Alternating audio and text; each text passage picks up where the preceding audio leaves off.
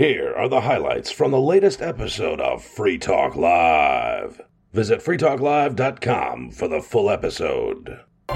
Reed, you're somebody who follows uh, the whole international anti war movement pretty steadily. You commented recently, actually, at a uh, an event that I think we were both at over the weekend. It was on Sunday. There was the Defend the Guard. Uh, can you let's talk? Let's start with that. Let's talk about what Defend the Guard is because we didn't really cover it this week yet on Free Talk Live. Uh, what is Defend the Guard, and why were you there to talk about it at the event? Yeah, I mean, being anti-war is the most important uh, issue to me. To me, it's the most anti-libertarian thing that exists. It's destruction of property rights. It's murder. It's uh, coercion. You know, slavery. It's all of it. So it's just the worst thing ever. Yep. Um, but defend the guard makes it impossible for the federal government to deploy uh, National Guard troops unless they have a declaration of war, which they haven't had since World War II. Right, and I actually was incorrect in my speech because I said December eighth, nineteen forty one. That was, I guess, there were like three declarations of war hmm. during World War II because we declared war on a bunch of countries. So technically, nineteen forty three was the last time we actually declared war. Uh, but every war since then, it's just been a police action or a authorization to use of military force or whatever. No excuse to actually deploy National Guard troops without a declaration, which no, is a. If you declare war, don't you have to undeclare war? Hmm. So if we have never undeclared war, are we still at war? Well, uh, there would be like a peace armistice or something, yeah. right? Like there's usually some sort of official end to right. war. Is governments fighting governments historically, sure. right? And yeah. then now they have the war on terror the and the surrender. and I would say is the end of the war, like yeah. when the Japanese surrendered to us, and then the the Germans. I think that ends the war. that probably war. is yeah, yeah, the official end. But they don't do things the way they did back then. They just go ahead. The president orders some troops over to wherever it is he wants to order them to, and they drop bombs and shoot uh, innocent people and get PTSD and watch their buddies get blown up by IEDs, and then you know we all are forced to pay for it. Yep. And and of course, a, a, large number of the people who went over to Iraq were from the National Guard. And I, you know, I don't have any experience in myself, but you know, I see the social impacts. You know, you you, you have a lot of homeless veterans, and they are you know beyond capable now of uh, you know helping themselves, and we're stuck with that. And everyone you know expects the government to take care of them because they're bitter. It's like yeah. we've been stolen from, and they don't want they can't take care of them. Did I hear somewhere that there's already one state that's doing this, or no? There's no state. No yet, state you know? has actually sponsored it yet, Oh, but there's a movement in a bunch of different states to do it. Okay, I thought I heard something about New Idaho Hampshire. for some reason, but uh, Yeah, it hasn't passed anywhere, but did it already get introduced and fail in New Hampshire, or has it not been introduced yeah, at all? I think it has been, or it was in committee, and then it didn't make it past committee or something like that. Okay. So does that mean they're going to be able to bring it back this year? I guess they can because it's a new um, session. Yeah, So I hope they do, and I don't know. I mean, it didn't seem like the Free State candidates did that amazingly well in the primaries, so I don't know if anyone new is going to be willing to do it who wouldn't do it in the past. So the we'll see. primary was kind of interesting. I mean, I don't want to get too deep into like local elections here, but obviously our listeners are to some extent interested in the freedom movement here in New Hampshire because we do talk about it fairly often. So I'll just kind of do my overview of. I, I was up pretty late looking at the results, and I checked them the next day, watching all the at least the people that I know as free staters. The nice thing about this movement is it's so big. Mm-hmm. I have no idea who they all are. I understand that the like the hard left is trying to figure it out. They're trying the best they can to suss out all the free staters on the ballot, but I don't think even all the free staters know who all the free staters are. No, You know, there's Yeah. literally thousands of people who've moved here. A decade ago, yeah, I'd have been able to say for sure all those people are free staters, but at this point, I mean, I might know a couple hundred of them, maybe. Yep. It's funny because I didn't even know. Like I, I saw. Oh, my friend won. We know Jason Gerhard. He did win. That's yeah, right. Yeah, I was like, what? He ran?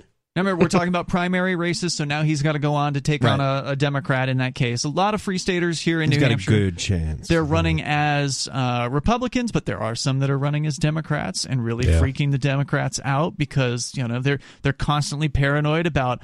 Oh, is this new person who's coming to the meeting uh, a free stater? Are they, Yes, it is. Are they here to infiltrate us? Yeah, So we are. They're getting super paranoid about everybody. You you know they're Yeah. getting paranoid about everybody. Actually, I was going to go to the next meeting. Just I'm giving a f- fair warning. Are you really? Yeah, yeah.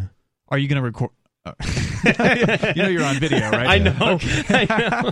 I'm but it's not a blinking. I was idea. blinking to view It's- the camera. It's not a bad idea. It's it's actually an interesting idea to have somebody like you who's a known quantity. You know, you're easy to find. You're you're a public figure.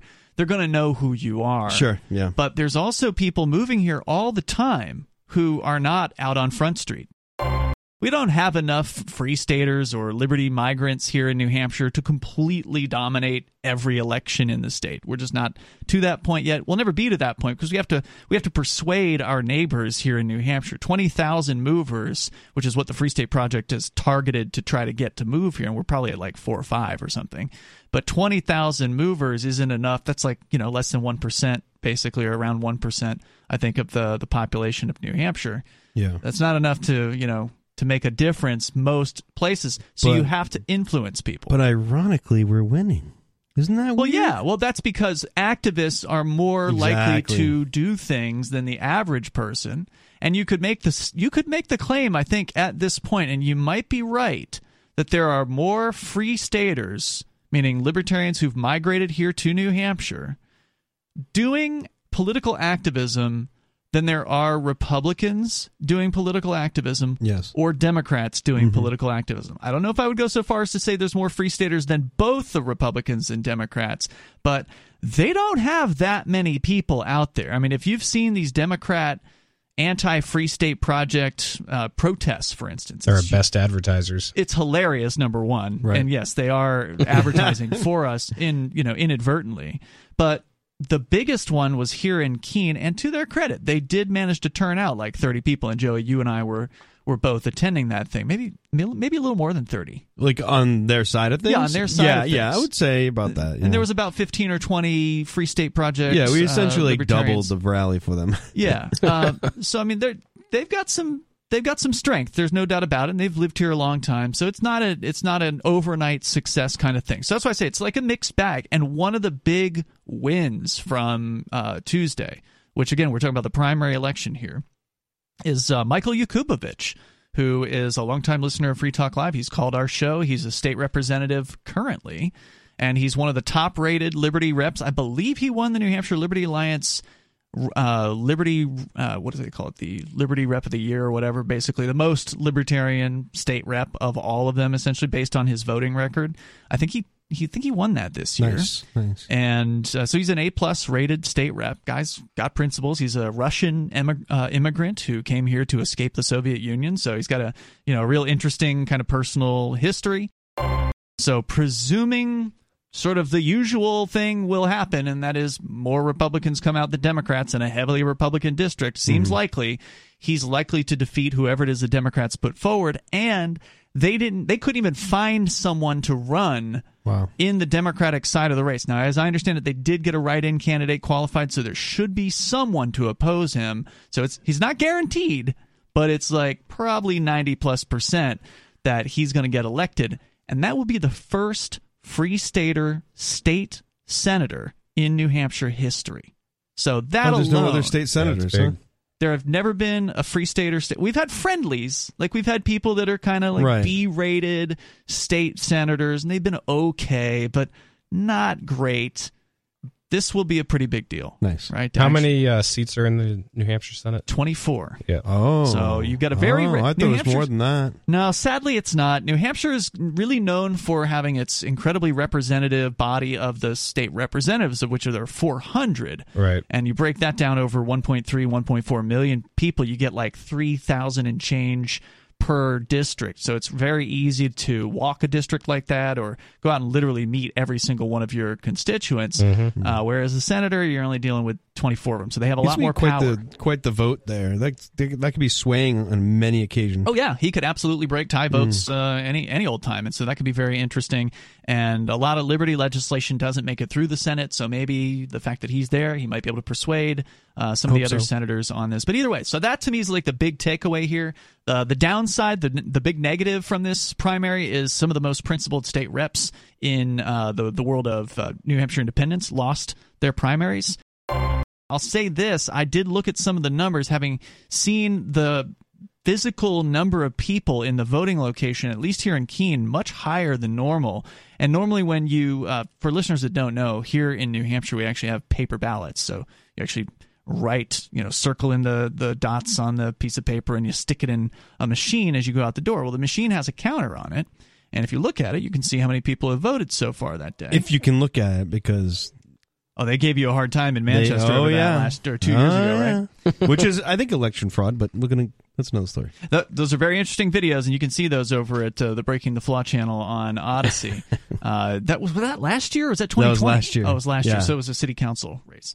So anyway, I looked at the number and like, whoa, twice as many people had come out to vote in this primary as what I normally see in a primary. By the you know, it was noon. Was that just relative to this area, or was it like that everywhere? A little bit higher? I haven't looked everywhere, but out here it was literally double the turnout. They had like 30% turnout to a primary election. And normally it might be 10, 15. 15 is generally like a good primary. And so uh, looking at the actual numbers, uh, way more Democrats came out than Republicans did. Now, of course, Keene's a Democrat town, so that might be to be expected. But it was a lot of people coming out. Now, of course, that does, you know, beg the question of are we going to see a big blue wave coming up uh, this year? Are you chuckling? What do you think?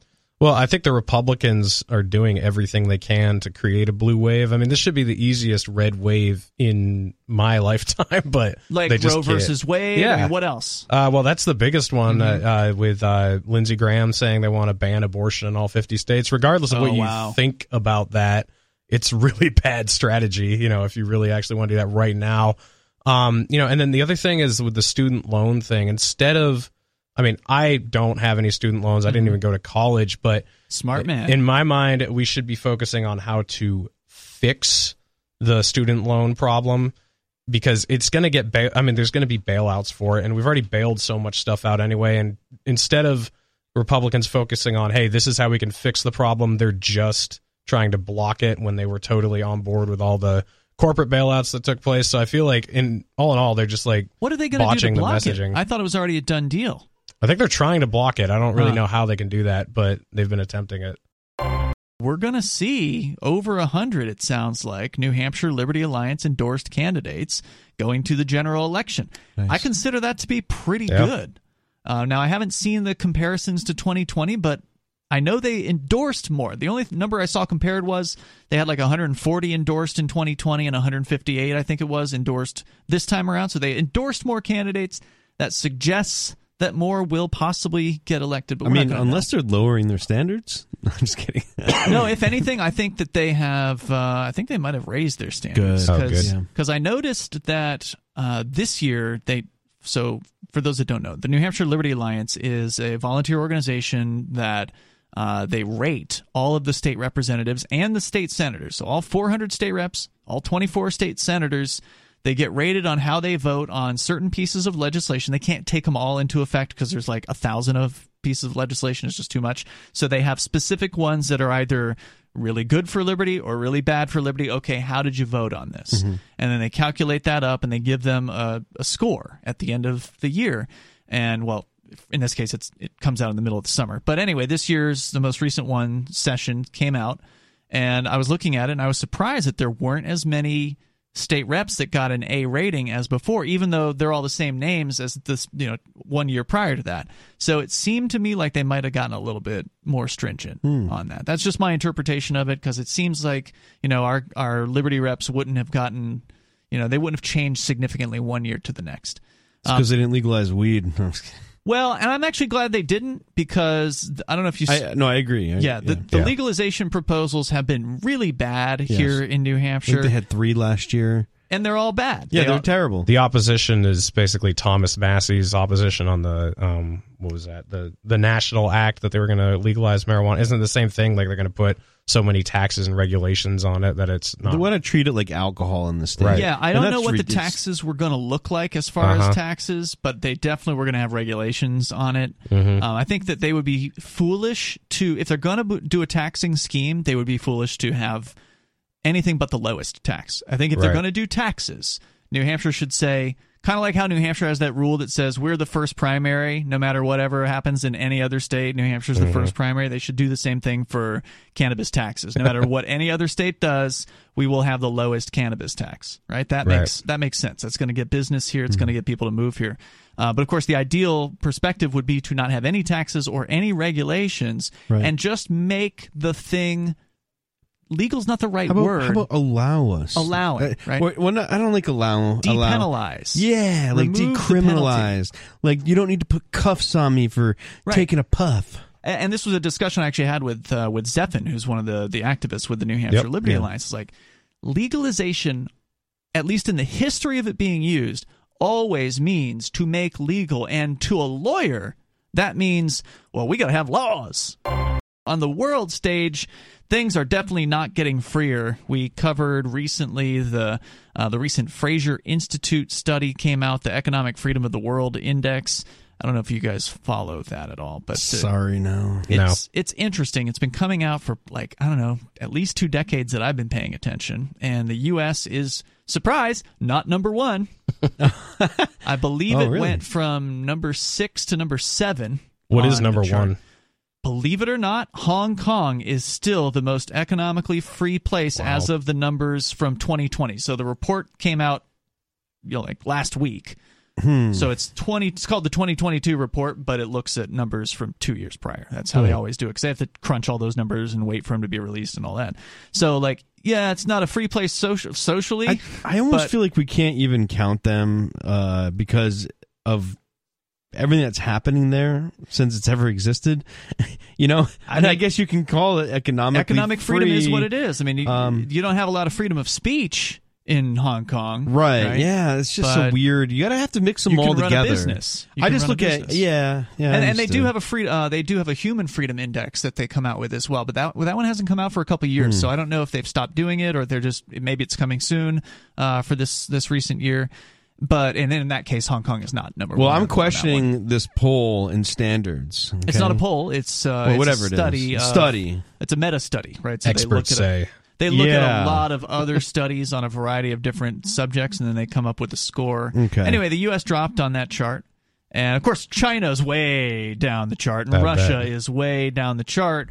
Uh, the headlines here from Washington Examiner Russian President Vladimir Putin and Chinese leader Xi Jinping met in Uzbekistan, where they reaffirmed their commitment to strengthening their relationship and putting their mark on the quote global scale.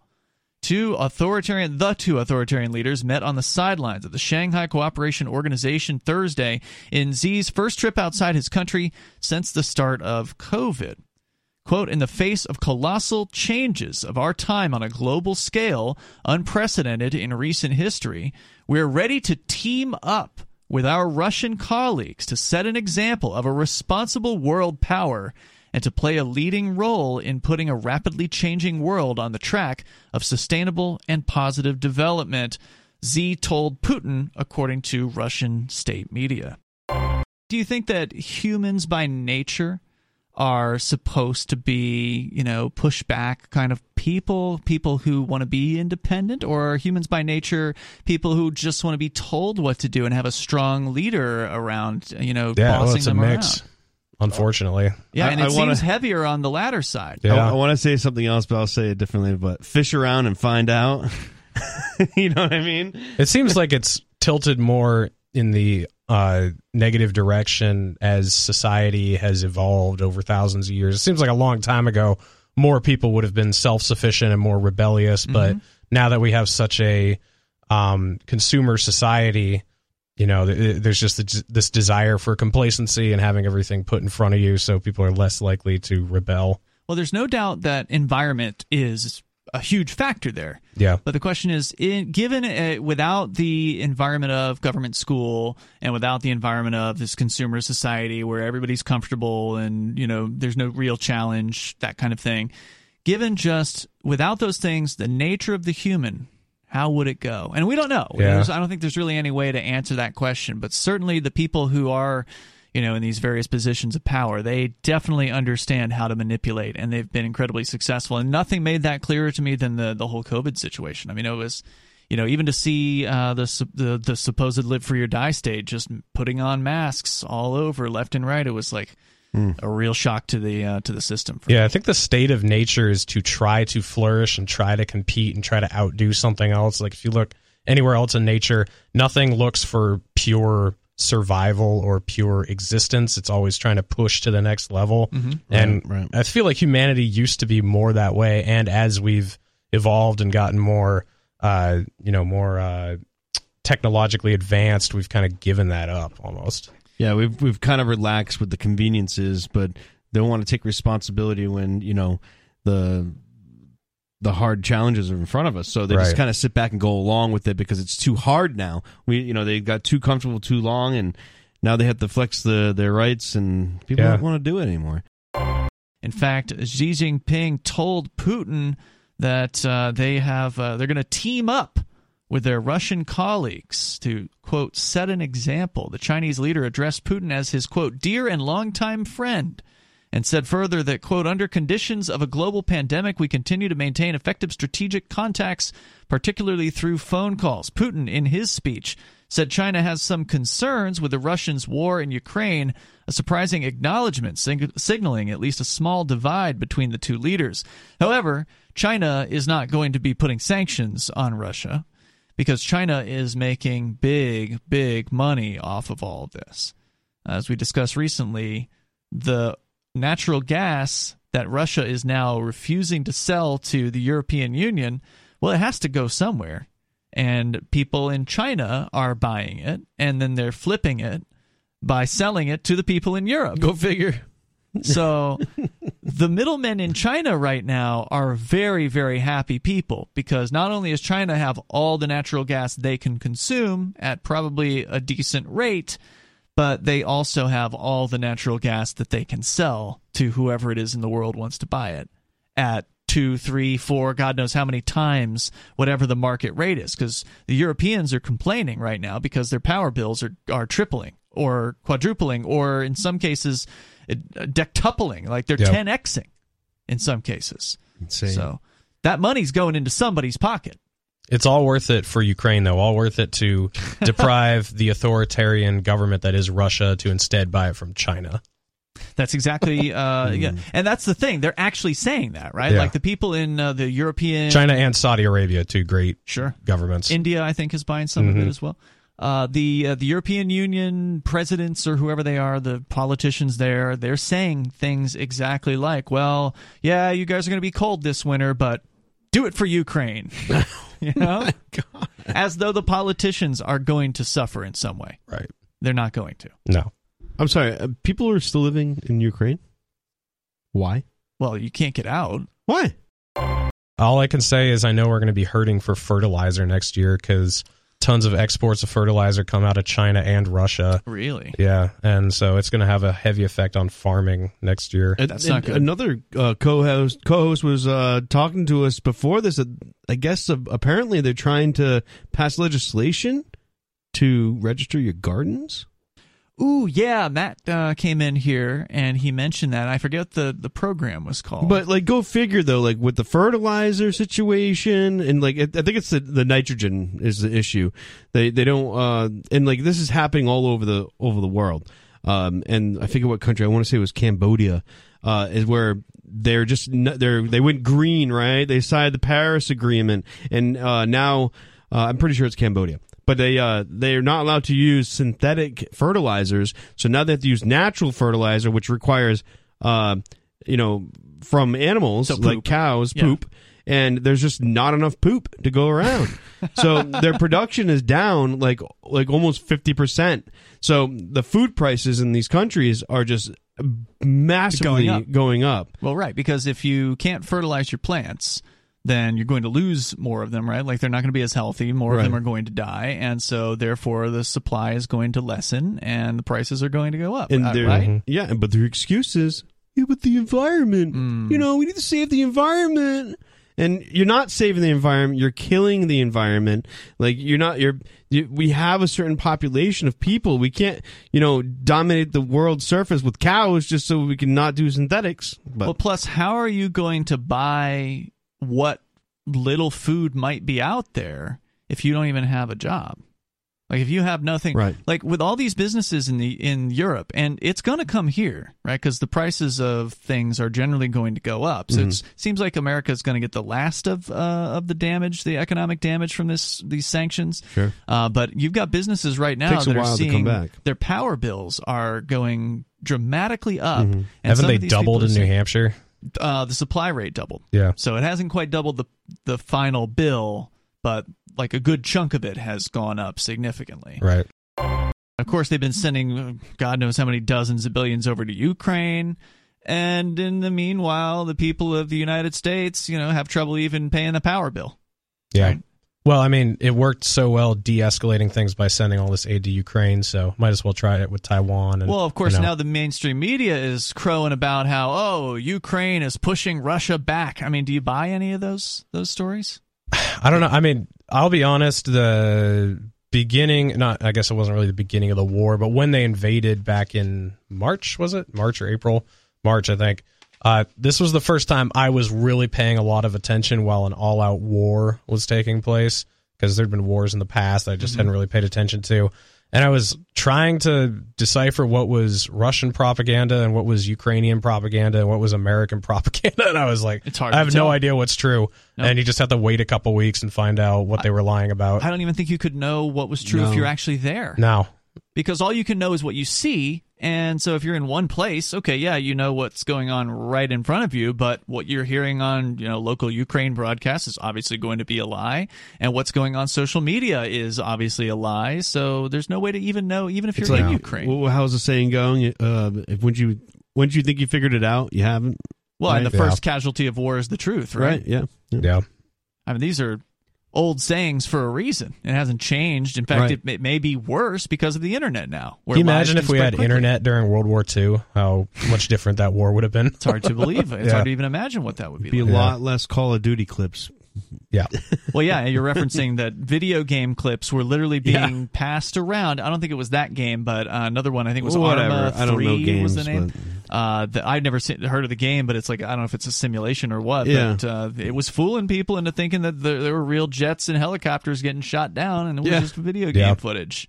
So, and then of course they were passing around a lot of old footage too, like real footage, but it happened in 2014.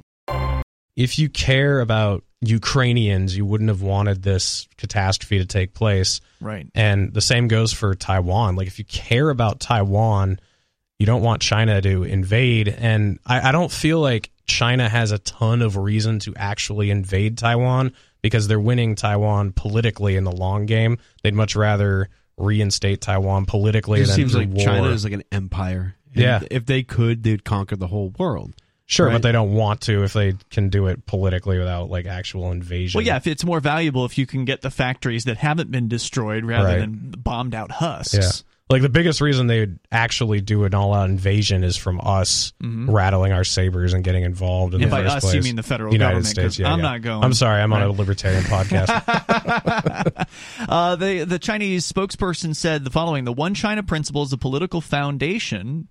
Uh, for U.S. China relations. If the bill continues to be deliberated, pushed forward, or even signed into law, it will greatly shake the political foundation of China U.S. relations and cause extremely serious consequences to China U.S. relations and peace and stability across the Taiwan Strait. So, I mean, this is just a Senate bill at this point, right? Like, it could completely die here and, and not move forward. Uh, but, you know, you got China out there saying, hey, look, they're taking this pretty seriously. yeah. I wonder has uh, it's probably military. It's probably military str- uh, strategies or something. Because isn't it the location of Taiwan very strategic? I'm just It's right guessing. next to China. Is Yeah. Well, I mean, it's in a spot where it's military advantage. You know, Oh yeah. I mean, if we could have military bases there, we would definitely want them. Uh, but China would not No be a fan chance. of that. Yeah. Uh, China claims the self governing democracy of Taiwan as its own territory and hasn't ruled out retaking the island by force if necessary. The sides split after a civil war in 1949, according to the AP here, and have no official relations with China. Uh, sorry, and have no official relations with China, cutting off even informal contacts following the election of independence leaning Taiwanese President Tsai Ing wen in 2016. Under the One China policy, the U.S. recognizes the government in Beijing while allowing for informal relations and defense ties with Taipei. It takes a stance of strategic ambiguity toward the defense of Taiwan, leaving it open whether it would respond militarily were the island attacked. Yeah, so when Biden said yes, we would intervene, that's when it shocked everybody because it was leaving the ambiguity out and saying yes, we would. The Taiwan Policy Act of 2022, as it's being called, approved by the committee this week, sets out to, quote, support the security of Taiwan and its right of self determination. Alex Jones is going back to court again. As you might have heard, he recently lost a huge civil case in Texas, like something like forty-five million dollars. It was that much? I heard they're capping it at like three million or something. Though, have you heard that I too? heard I that thought it was rumor. like two point two million when, Yeah, I, when I first Yeah. heard about Whatever it. But was, then yeah. I, I haven't been able to verify that rumor is true, but I did see that Mm-hmm. posted within uh, within hours of the was- the trial. there was a lot of numbers going around, and basically the news is report like trying to report on how much he's worth personally, not like with the business and everything with Infowars. Yeah. but like I Well, don't they know. sued I- him, not Infowars, right? Right, right, right. And yeah, because they couldn't really get his co-host and everything like that, even though they were testifying or whatever. But um, yeah, but they uh, generally like they were trying to go after how much wealth he had personally, which I think Mhm. they were saying was like around sixty-five million dollars or something like that. Wow. that he personally had because like uh, he got divorced and he had to split his his uh his savings there, which was like Sure. 120 million. So Alex Jones was worth 120 million when he was married. You know, I mean, Damn. yeah, that's crazy. That's and he gets most of that from his supplements. Seriously? Yes, yeah, His That's pills. amazing. Buy my pills. Yep. Oh yeah, he's all about that. Mm-hmm. Uh, AP reporting that a month after losing one nearly $50 million verdict, conspiracy theorist Alex Jones is set to go on trial a second time for calling the Sandy Hook Elementary School shooting a hoax and causing several of the victims' families emotional and psychological harm. A six member jury with several alternates in Connecticut will begin hearing evidence this week on how much, apparently it started Tuesday, on how much Jones should pay the families since he's already been found liable for damages to them. The trial is expected to last about four weeks. Last month, Texas jury ordered Jones to pay 49.3 million to the parents of a six-year-old Jesse Lewis, one of 26 students and teachers killed in the 2012 shooting in Newtown, Connecticut. Now, look, whatever you feel, and Jones does say he's going to appeal that verdict, but whatever you feel about Jones, I mean, yeah, these people are very opinionated about this guy. right. Mm-hmm. He doesn't deserve this kind of restriction on what should be free speech. Yeah, Right. You know, like Yeah, once you get to the point where you could offend people or say that people are lying when some people died, it's just scary territory, you know? Like I think you should be able to I mean, like with Ukraine, if you were questioning any of the narratives surrounding the war, you were Right, are you gonna get denier, you know, like whatever, yeah. Are you Like, going to have to could pay? you be, could you imagine being sued for every tall tale you've ever told? They need to show some evidence of the case. You know, people are demanding it. I think they need to uh, look. I'm Like not dead I'm not, bodies of children? I'm not denying anything. What do you wanna yes, see? yeah. I mean, I don't want to see anything. I'm just saying. isn't it enough in the to have parents of the argument? saying? Isn't it enough to have parents saying, "Yeah, my child's dead. Well, there We had to bury our own." there's child. some weird things in that whole story too, and we need to you know look at it a little bit closer. I don't know. Maybe I just need to look at it a little bit closer. That's all you know. That, but I, I looked at uh, that there was this actor guild, and a lot of the parents were part of that acting guild. It was really strange stuff. I don't know if you guys ever got into the conspiracy of it. No, I have not dug that deeply No. into it. There's some subjects I just don't want to touch and this I is know, one of them. I know. it's just And not worth it. It's just you know, there's always these suspect stories though. Like, let's go. Let's we, we need something. I mean, people act in small town production plays, right? Mhm. Like there's production houses around here in Keene. Uh, Johnny Ray was one of our co-hosts for Yeah. years, and he's an actor in the it's local just kind of odd. It's just odd what was going on with it. Everybody knows these people because it's a small town. I mean, I I don't know where Sandy Hook is exactly. Apparently, Newtown, Connecticut. Doesn't sound like a Drove big by it city. a couple weeks ago. Is it a big big city? No. no. It's so small. like having a a play that local parents are involved in isn't like unbelievable. I understand No. that, but I think there's some creepy stuff surrounding. All right, it as well, well, if you've been paying attention, I'm just going to ask. I'll play devil's advocate Okay, here for you. yeah. Uh, what happened to the kids? I think they're dead. I mean, I, you ask me a personal question. I'm just saying, in Alex's defense about this whole situation, is if you're not getting any hard evidence, you're allowed to question these things and and pull it out. You know, like I think people should be allowed to question. I, I don't disagree with that. But I mean, he's making there's- what is he making claims that it never happened?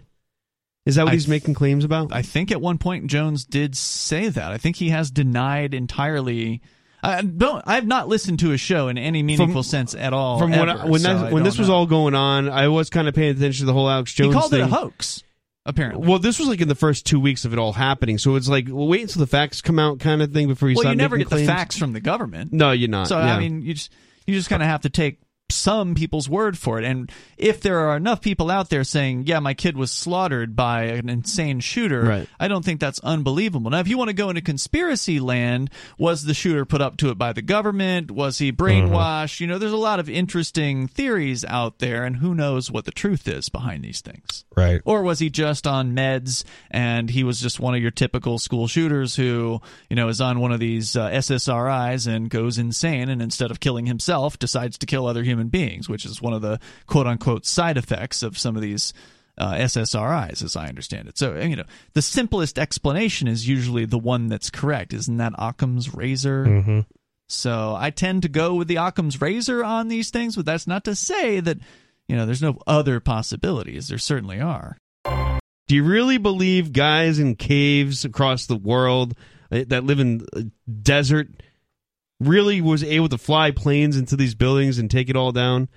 Or were they just like, you know, pitting to blame them? a lot of the uh, conspiracy videos were getting posted around for the anniversary that just happened obviously over the weekend and, and so of course i don't spend any time on this generally but it's, it was right in front of my face like oh what's this one and somebody showed video of what looked like explosions happening inside of building 7 right before Yes. it came down W- what was that was that uh, did they edit that video is it I think that video is you think edited. it's fake Yeah. okay I could think be that one is. But with with 9/11, this is why I hate Alex Jones but because it's hard to know what's real. Yeah, I mean, Alex Jones has sensationalized everything to such an extent that no one wants to look beyond the official narrative on a lot of these subjects, whether mm-hmm. it's 9 11 or whatever it is, because instantly you just get lumped into this category of someone who doesn't believe there were planes or, you know, where the official story is that the Saudis gave logistical and monetary support to two hijackers mm-hmm. who flew Flight 77 into the Pentagon, and that they were uh, the CIA, the NSA,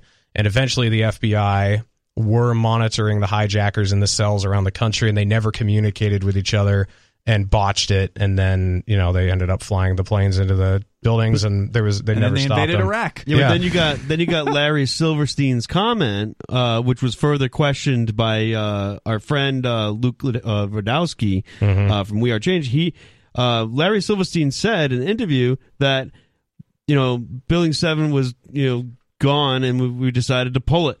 Right. So and then Luke uh, questioned him.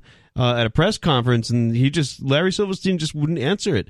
Like these are really like you know literal you know words to use and uh, he wouldn't defend himself from what he had said and that's all out there Yeah, it's very questionable. There's no doubt about it. Uh, so a little bit more on Jones here. Uh, so apparently, again, he's already been ordered to pay out in Texas, and now he's back in court. The Connecticut case has a potential for an even larger award because it involves three lawsuits which have been consolidated that were filed by 15 plaintiffs, including the relatives of eight of the victims and a former FBI agent who responded to the school shooting. Jones, who runs his web show and InfoWars brand in Austin, Texas, also faces a third trial over the hoax conspiracy and another pending lawsuit by Sandy Hook parents in Texas. So, geez, so he's going, they're coming after him in Texas again, and they're coming after him in Connecticut. So they get into uh, the the Waterbury, Connecticut trial, which is uh, happening, I guess, now or in, imminently. Uh, it's uh, happening about 18 miles northeast of Newtown. Infowars parent company, Free Speech Systems, which has recently filed for bankruptcy protection, is also named as a defendant. So I guess their thoughts are, well, we'll not just go after the individual, we'll go after his corporation as well, since there's probably money there. And of course, Jones is saying, no, I don't have any money. Now, Reed, uh, you told me off the air you've got some opinions about Alex Jones, and he said something recently that was uh, fairly upsetting. Oh, about libertarians. Yeah, I mean, in general, I don't like Alex Jones because I feel like he sensationalizes everything to an extent that people are either not willing to look beyond the official narrative, or if they do look beyond the official narrative, they get dragged down a rabbit hole of BS that's just like totally inaccurate. So I feel like he's not much of an agent of trying to uh, you know uncover the truth. But yeah, he uh, he went on Steven Crowder's show I think yesterday Mm-hmm. and said he is now anti-libertarian, which Wow. I'm actually okay with that because I mean I, I When don't- has he ever been for pro-libertarian? well, he says he was back in like the 90s and the early 2000s, which I think is kind of accurate. Maybe so. I, don't know, Scott Horton actually used to know him way back Right, in they the There both were certainly is a lot of Austin. Yeah. overlapping, you know, things with Alex Jones and the libertarian movement. I mean, Yeah. you had, you know, Ron Paul on his show many, many times. Actually, He did, but then Yeah. he went all Trump in 2016. Yeah. and like if you were if you were going to make the argument Alex Jones was a libertarian, he sure as hell wasn't after Trump. Yeah, yeah. I mean, he seemed to have kind of turned around after Trump lost, but that's typical for Republicans, right? You know, Republicans always sound more libertarian when they're not the ones. So he who are in finally power. had that feeling when, like I did with Ron Paul not winning. He got that feeling when Trump didn't win, and like you know what I mean. Well, I mean, he used to be at least something you could give to Alex Jones was he was at the very least consistent in his critique of those who are in power until Right. Trump. He criticized. Obama, he criticized Bush, and then he completely, you know, took Yeah. the Trump uh, whatever you want Although he has changed on that recently over the vaccine. I don't know if you've been paying attention to that. What has he but- said? Well, he he's like calling the vaccine a vial of poison, and Donald Trump isn't willing to you know drop his endorsement of the vaccine and act like it was the great savior of humanity. And so Alex Jones has actually kind of dumped him for DeSantis lately. I mean, did he recognize anything with Trump when it came to Dershowitz? Like his law- Donald Trump's lawyer was also Jeffrey Epstein's lawyer. Like, Did he also work for OJ? Did he back in the day? Probably. Who I don't know. knows? I mean, it- it's like these celebrity lawyers types. But I, I certainly want to wouldn't want to have representation from someone that protected a mass rapist, Mm-hmm. No. child rapist. Trump said he was going to drain the swamp, and then he like hired PNAC, basically, you know, John Bolton and all these hacks. It's just awful. Oh, it was terrible. So Jones is now officially anti-libertarian as of this week. Basically, He's Yeah, I'm okay with this. if anyone watching knows the show Liberty Lockdown, it's uh, Clint Russell. He's a friend of mine. He's actually going to have Alex Jones on his show sometime Really? next week, and he's a libertarian show, so it'll be interesting. Interesting. Um, they were, I mean, Jones was critiquing libertarianism, saying that it has no answer to corporatism.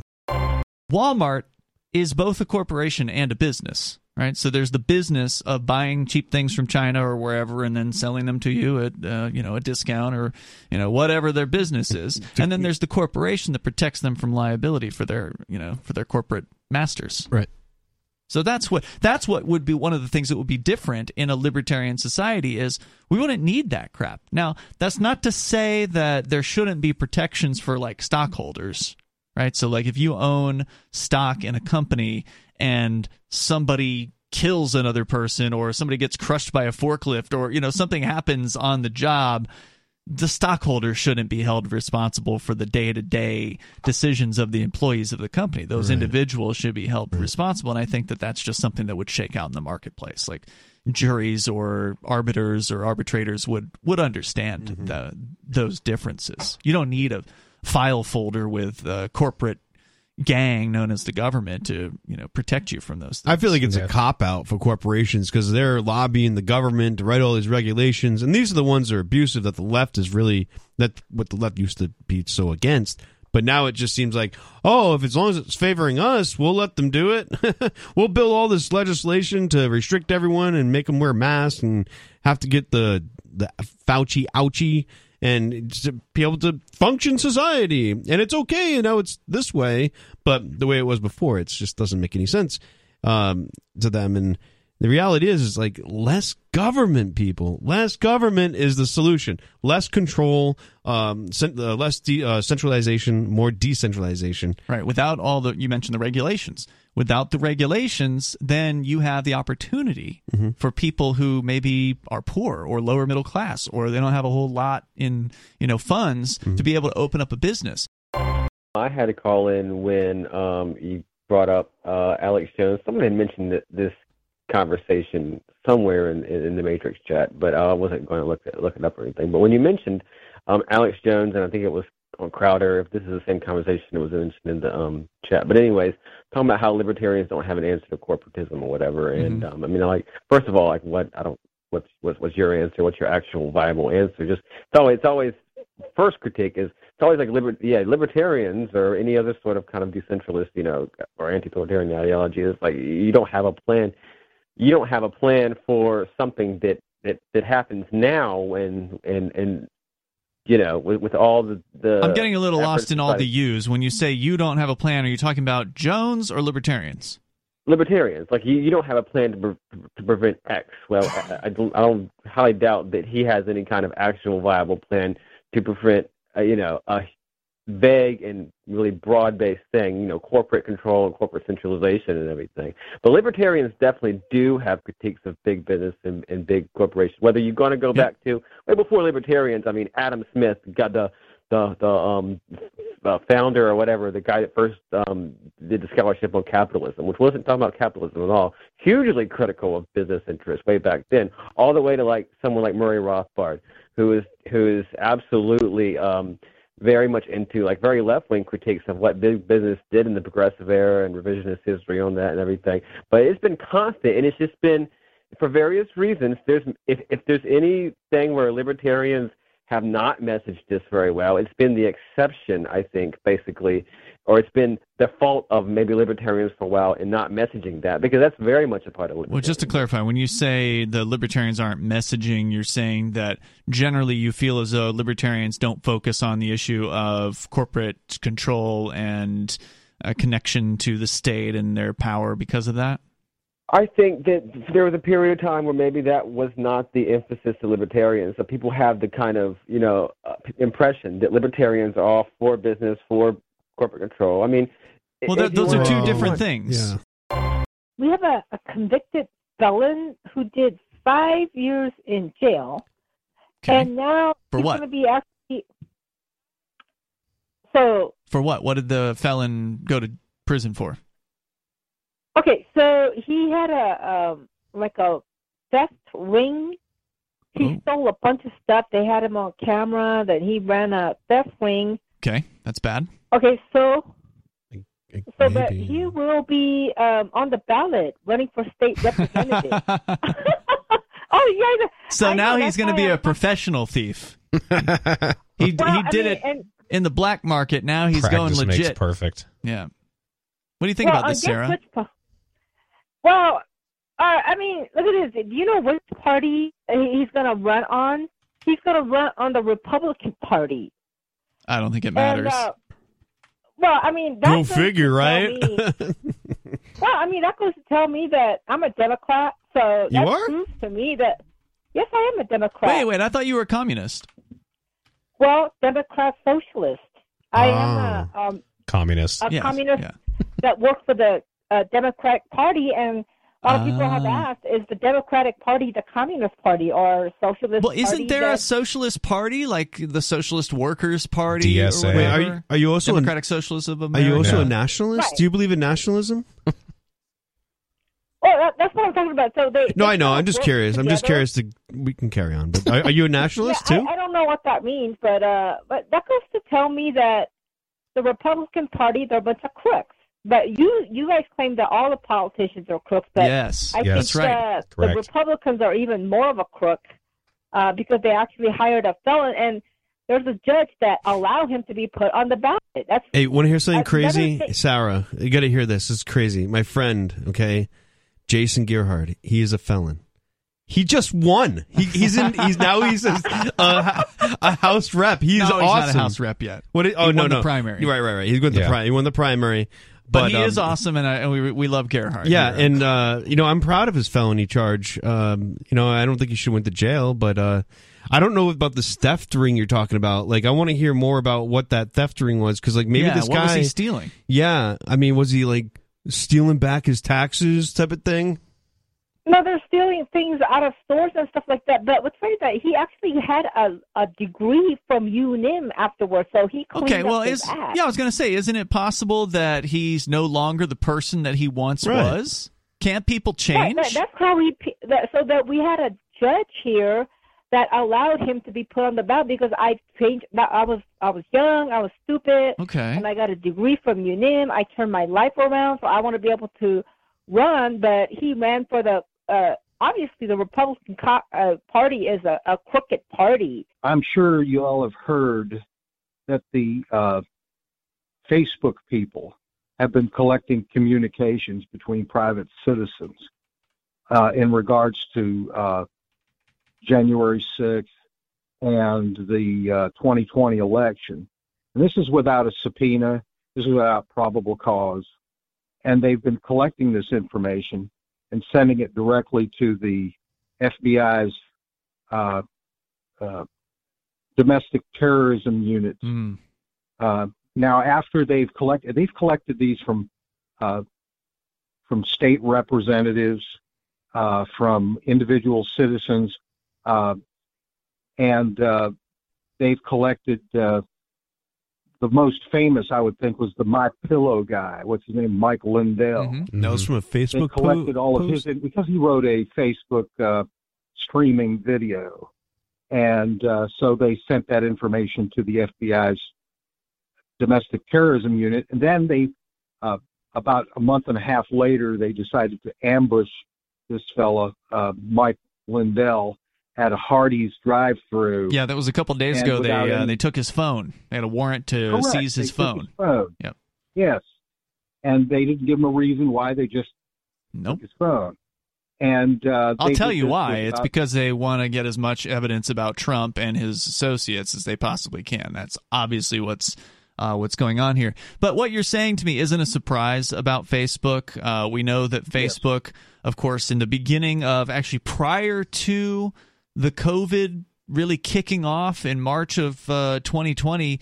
Facebook had already entered into an agreement with the NIH or whoever it was, the, the federal government gang, to give them free advertising, millions of dollars worth of advertising for free, right in time for uh, the COVID rollout. I mean, these these people have been working hand in hand with the state as you know over the last decade. So what you're saying is not a shock, but there it is. Well, they're doing this without authority from the law, actually. Well, they don't need to. They, it's their private uh, platform, and they can give over whatever they want to. I mean, look if you if Well, you're giving them the information, they do what they want with it. Believe it or not, Facebook has a law enforcement back door, and you can go to it, but don't try to, you know, get into it, right? Mhm. Yeah, so well- you just sign up uh, your name and official capacity, and they'll just reveal whatever they want. So whatever you've done on Facebook, Yeah. anyone listening out there, it is easily accessible. Absolutely. Well, the FBI is doing something highly illegal.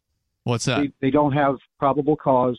They they're not. They do not have a subpoena to acquire. They don't need they it. don't need it. I get Yeah. what you're saying, and I want you to be right I about wish this. I but- had those protections with Yeah. those things, and that's just you know, if you don't, if you don't, you're afraid to get caught with something, don't, Don't do anything Facebook. on Facebook.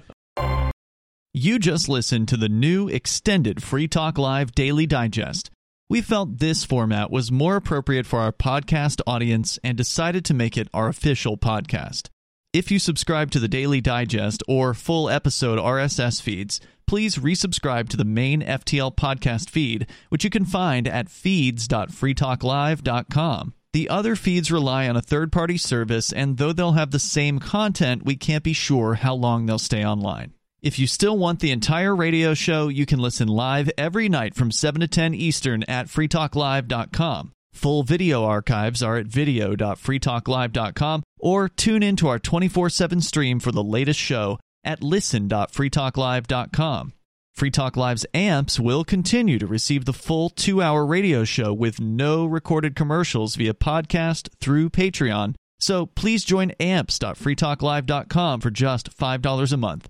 Thank you for listening to and sharing Free Talk Live.